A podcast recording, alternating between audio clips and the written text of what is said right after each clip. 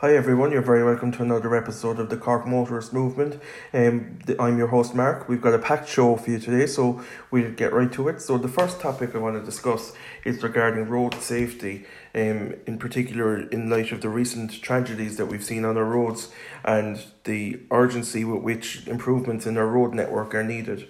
So we've all seen over the last couple of days and last week or two um, the very tragic um, accidents on our roads and it kind of it, it's made me think is it is it something that we need to start becoming more concerned about again? Because as we all know at one stage Ireland was um, the worst country in Europe for road deaths and our road safety record was appalling. And we had made a lot of progress through um, the work of the Road Safety Authority with the Chief Executive Noel Brett as it was at the time and the late Gay Byrne, who was a very uh, strong advocate for road safety. Um, I, just wonder, are we gone back uh, gone back a bit again? Have we taken our eye off the ball as such in that we we there are a lot more speed cameras on the roads now that they are trying to slow us down, but are we are we becoming careless in, in our driving and are we still taking too many chances because let's face it, even though we are in 2020 and um, we have had almost 30 years now of consistent road improvements, a, a, a vast majority, or not a vast majority, but a very large part of our road network in Cork and I presume nationally as well is not up to scratch. Um, like we saw yesterday how one um, incident on the Cobh to Cork Road caused pandemonium for hours, and that was on a day where traffic volumes are nowhere near um, what they would have been pre COVID 19. So, and we often see it in Dublin as well if there's a crash on the M50 or even in Cork if there's a breakdown in the tunnel or if there's a crash at Dunkettle, it it really does throw the whole system into chaos. So I suppose that's a different issue. That that's a separate issue to the safety of the road. But our road network still isn't up to scratch, and there are a lot of places in the county where the roads are not so good. Like I, I don't know if any of you seen me on Twitter last week. I said that I'd driven from Mallow to Fermoy, um, on Saturday, and being honest with you, last like the, the the the road between Mallow and Ballyhooly, from Ballyhooly to Fermoy, it's fine, but the, the road between Mallow and Ballyhooly is shocking, to be honest.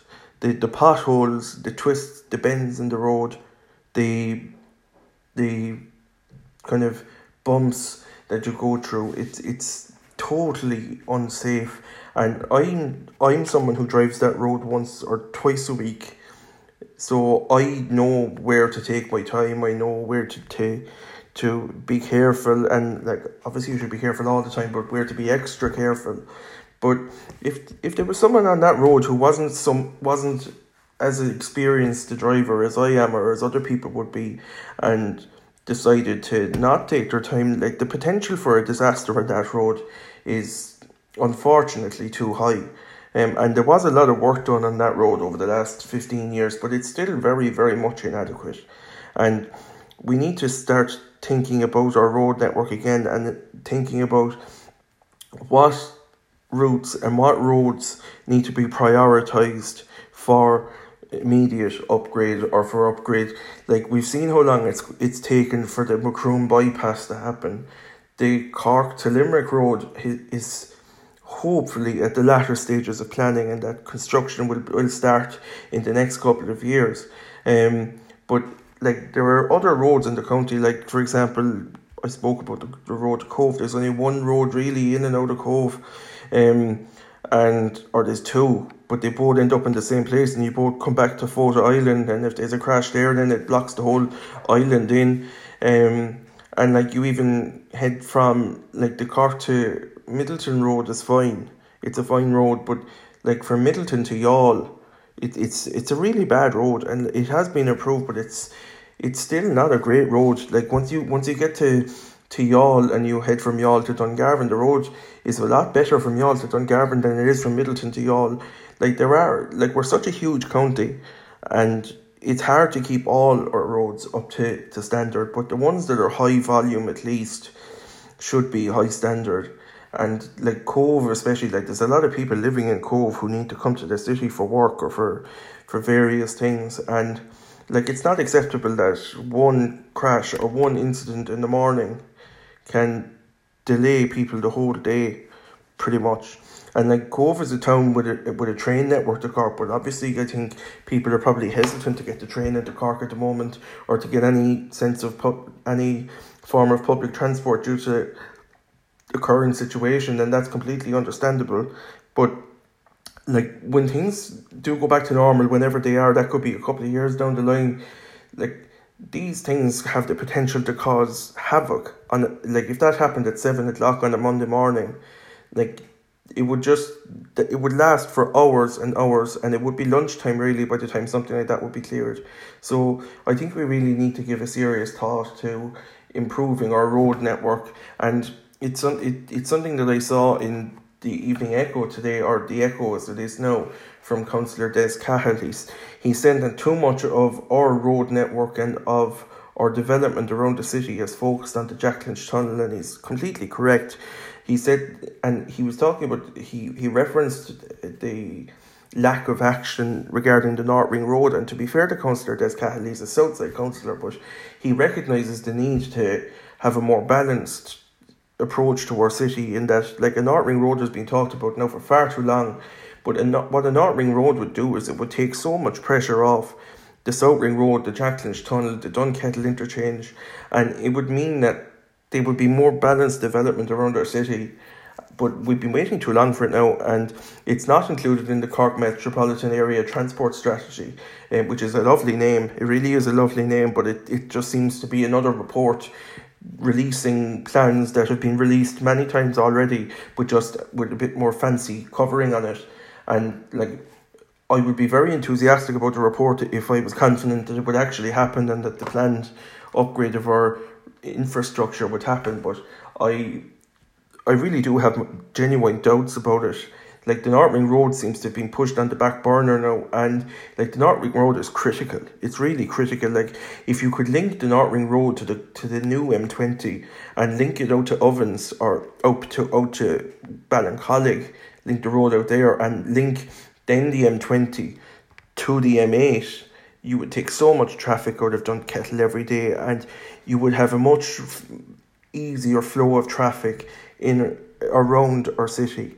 And what it would mean is what we could do is we could have different spots around the route where you would have park and rides and we could take an awful lot of cars out of our city but like that costs billions but it, it also it also requires commitment and strong will from politicians to see it through. It I don't think it's very politically popular at the moment for a lot a lot of politicians to be seen to be supporting roads infrastructure. I think the Green Party got an awful lot of wins in the programme for government negotiations and roads infrastructure and road safety seems to have been given the short shrift really and it, it it's of secondary priority now at this stage whereby the priority is on something that's much cheaper but benefits much less people which is cycling infrastructure and pedestrian infrastructure in our city centres but I, I think that's short sighted to be honest I think it is very short sighted and it's something I'll come back to in a second um but the what, what I'm going to come on to next is just touching on what I've just spoke about is Green Party stance on motorists. Like we all know the Green Party are in favour of more environmentally friendly travel, more natural or more physical exercise for commuting and so on. But we need to ensure as well that people actually have ways of getting to work and ways of getting into our city and town centres rather than just catering for people who live in the city and town centres. Like I'm not saying that we shouldn't have safe cycling infrastructure, and I'm not saying that we should we should have no investment in it, but we shouldn't be at a case where we have all of our investment in it either. We should be catering for motorists, and I think the Green Party have shown that they're anti-motorist. They are. They're they're anti-motorist, and I think they're anti-rural Ireland as well.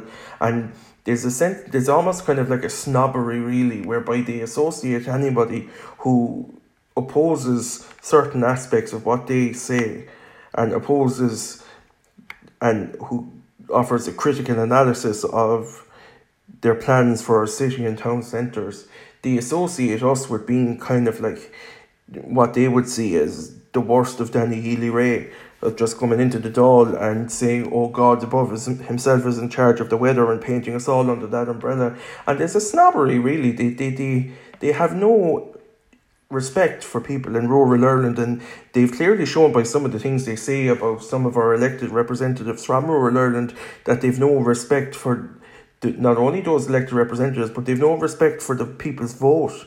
Like they they have as much right to have a say in the future of our country and indeed our city as the Green Party do. Because as I've said many, many times on this podcast, and I'm I'm blue in the face in saying it, and I'm going to keep saying it, our cities and towns are used by far more people than just the people who live there. Accessibility and movement around our city by people who live in commuter towns such as Carrigaline, such as Macroom, because Macroom it would would have a, a, lot of people coming into Cork on a daily basis, such as Fermoy, such as Mitchelstown, such as Cobh, such as Killeagh, places like that. Like it's critical to them, and like removing car spaces in the city and removing on street parking while most people who go to work don't park in the on, on street parking, but if we want to force people into multi multi story car parks, then there's going to be less places for people who work in the city to to park, and we're going to be forcing all the traffic into a multi story car park, and we're actually going to worsen congestion around them. Because anybody who drives up Parnell Place any four or five or five o'clock any evening and down Merchants Quay will see the volume of traffic that's added by people trying to come out of Merchants Quay car park or the people trying to queue to get into Paul Street car park or the people trying to queue to get out of it. Like multi-story car park does deal with high volumes of cars in a very small space, but it does nothing uh, to aid to improve congestion and in fact it worsens it. And I think the Green Party stance is that oh, we'll, we'll reclaim our city and town centres for pedestrians and for cyclists and anybody who drives in, well, we don't really give a damn about you. You can find your own alternative, and that, oh, the rest of us shouldn't have to cater for your choice of, of transport, which I don't think is, is very respectful, and I don't think it's very um, understanding of the, the fact that some people don't have a choice. And I even saw somewhere today that the Green Party are talking about reducing expenses for councillors, for city and county councillors who have larger engines in their cars. Now, I think most of us would acknowledge that expenses are a sensitive issue. I would argue that city and county councillors deserve a salary, but that's beside the point. But to, to target people with larger engines, to me, suggests that they're not interested in curtailing expenses. They're interested in punishing people who need to buy diesel cars because that's what it is. And they're interested in, in punishing count, county councillors who live in rural areas who need to con, who need to commute up to Cork City for council meetings. Like if you're a county councillor living in Castletownbere or if you're living in Bantry or somewhere, you're you're travelling up to the city to attend council meetings to represent the people living in your area.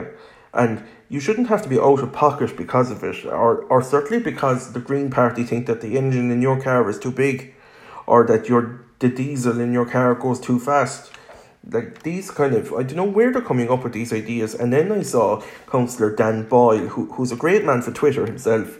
Like he, he, he only ever seems to make great points on Twitter, um, that, saying that, oh, just go ahead and do it like this kind of just go ahead and do it is the exact type of arrogance that we expect from the Green Party, whereby they just say, uh, look, it, it might risk unpopularity, but we know best. We know best. It's that kind of attitude. We know best. And the people will come around to us eventually and they'll realise long after we did, oh, this is this was the right thing to do all along. You can't force change on people Like we've seen, like today, today John Hume was buried, and I'm not equating any kind of what John Hume fought for as to what I'm campaigning for here, but like a genuine leader is not a seeker of consensus, is a molder of consensus.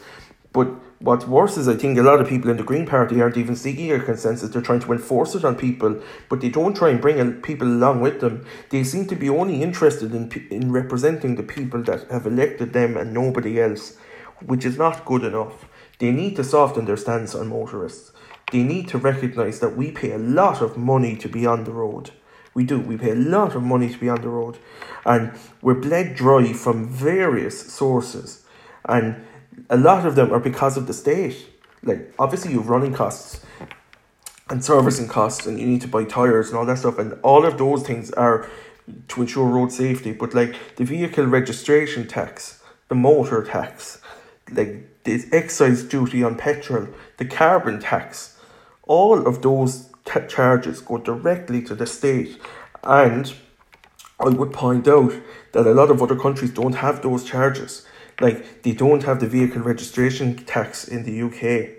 And their the cost of their cars, like if you buy a car a car in Monaghan, but then you go over the border and you buy the same car in Armagh, the price that you're going to be the difference in price is going to be astounding.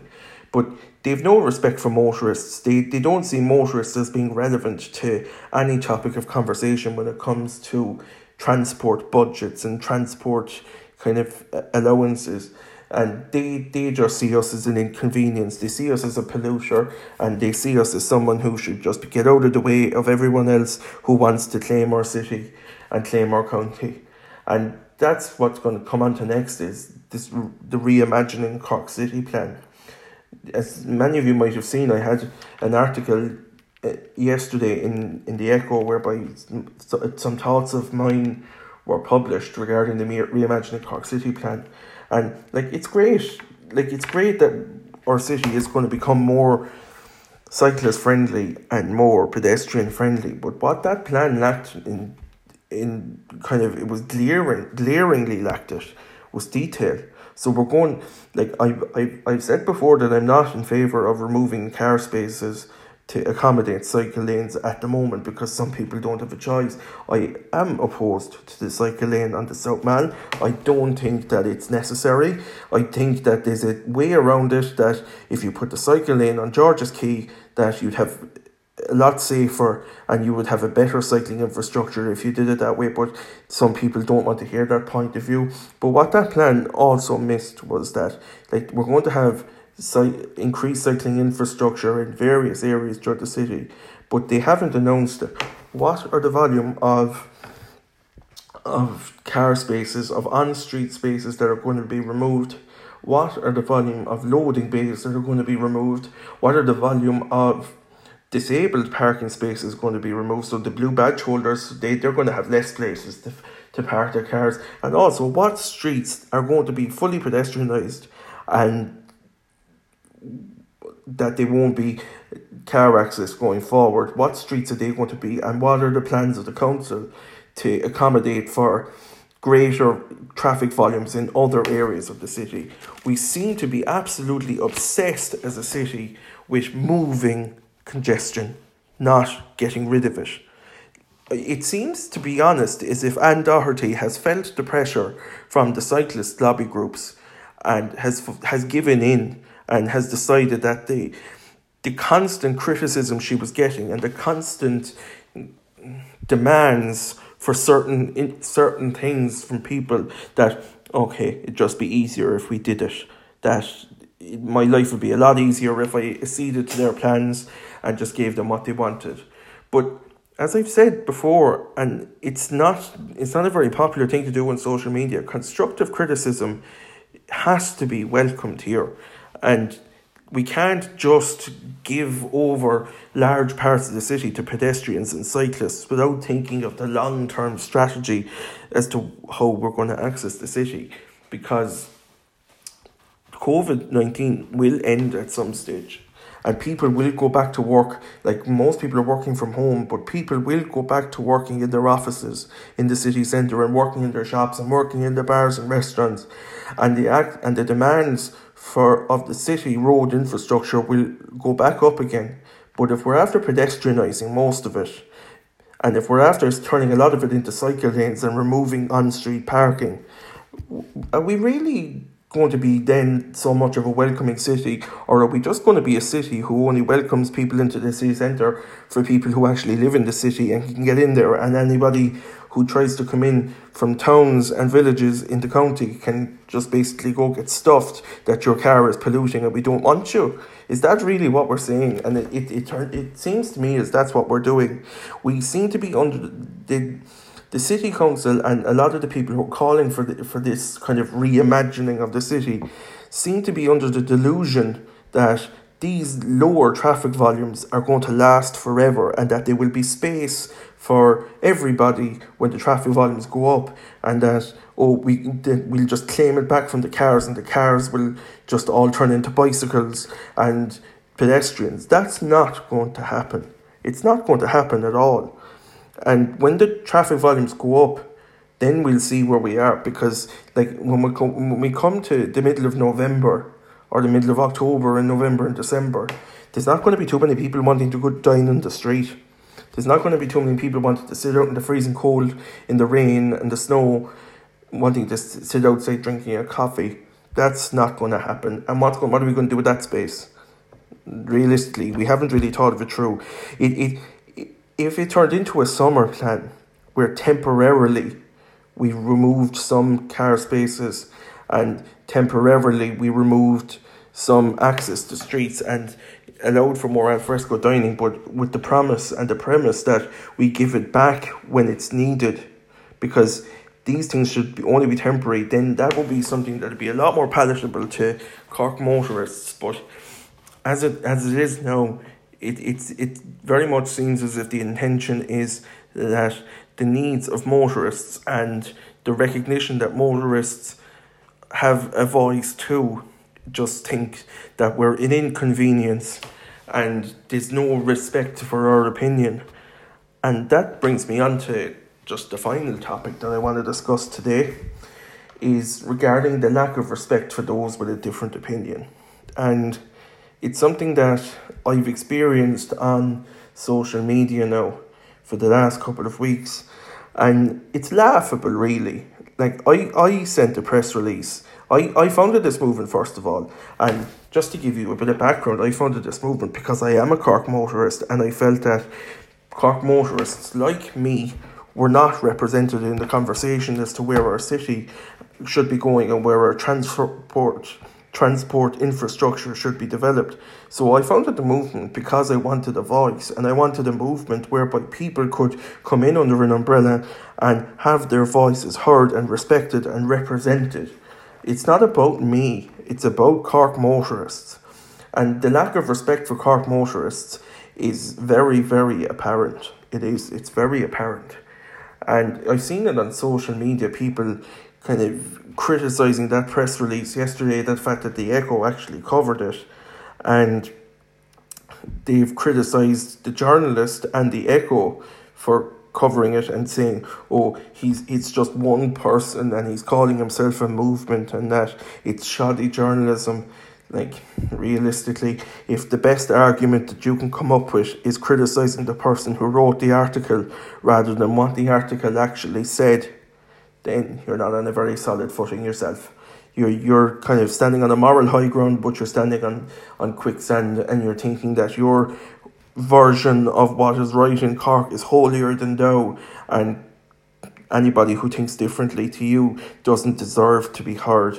I never hear any of these criticisms when I hear the Cork motor or the Cork cycling campaign campaign getting coverage on the papers or when I hear the likes of the Cork Commuter Coalition or any of them getting um, any of them getting recognition on the papers or any not recognition but any coverage of their views. I represent Cork motorists. I'm not representing myself.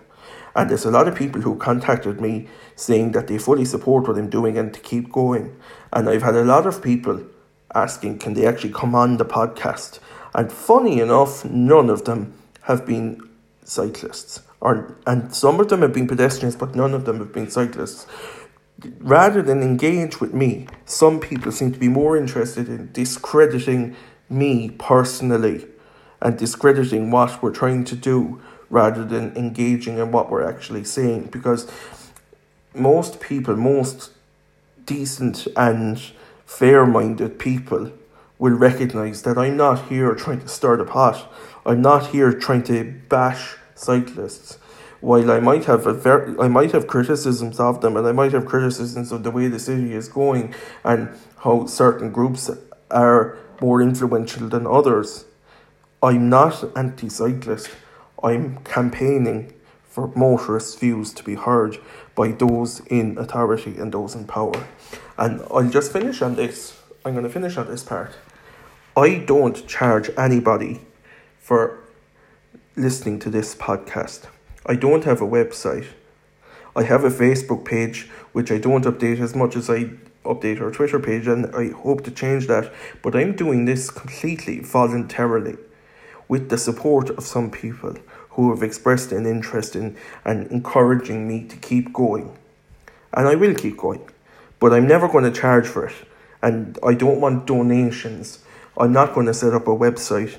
I'm not going to make this a huge thing whereby it's going to become an elite of motorists. Motorists already have enough charges charged on them by several government agencies and by insurance companies and by various others. So I'm not going to to ever start charging motorists for coming on to my program or listening to my program. I'm just going to keep doing what I'm doing and I'm going to keep representing the people who want to be represented and who need to be represented.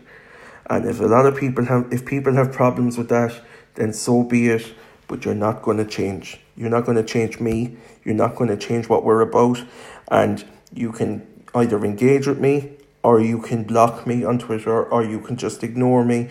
But if you if you keep trying to discredit me and if you keep trying to discredit this movement because like this is about the movement but people are trying to discredit me personally. If you keep trying to do that, then keep doing it because then I know I must be doing something right. So I'm going to leave it there until next week. Thanks very much for listening in and please give it a like on Facebook and retweet it on Twitter. As usual, I'm on Facebook and Twitter at Cork Motorist. So thanks very much for listening in, and we'll talk to you next week. Thanks. Bye bye.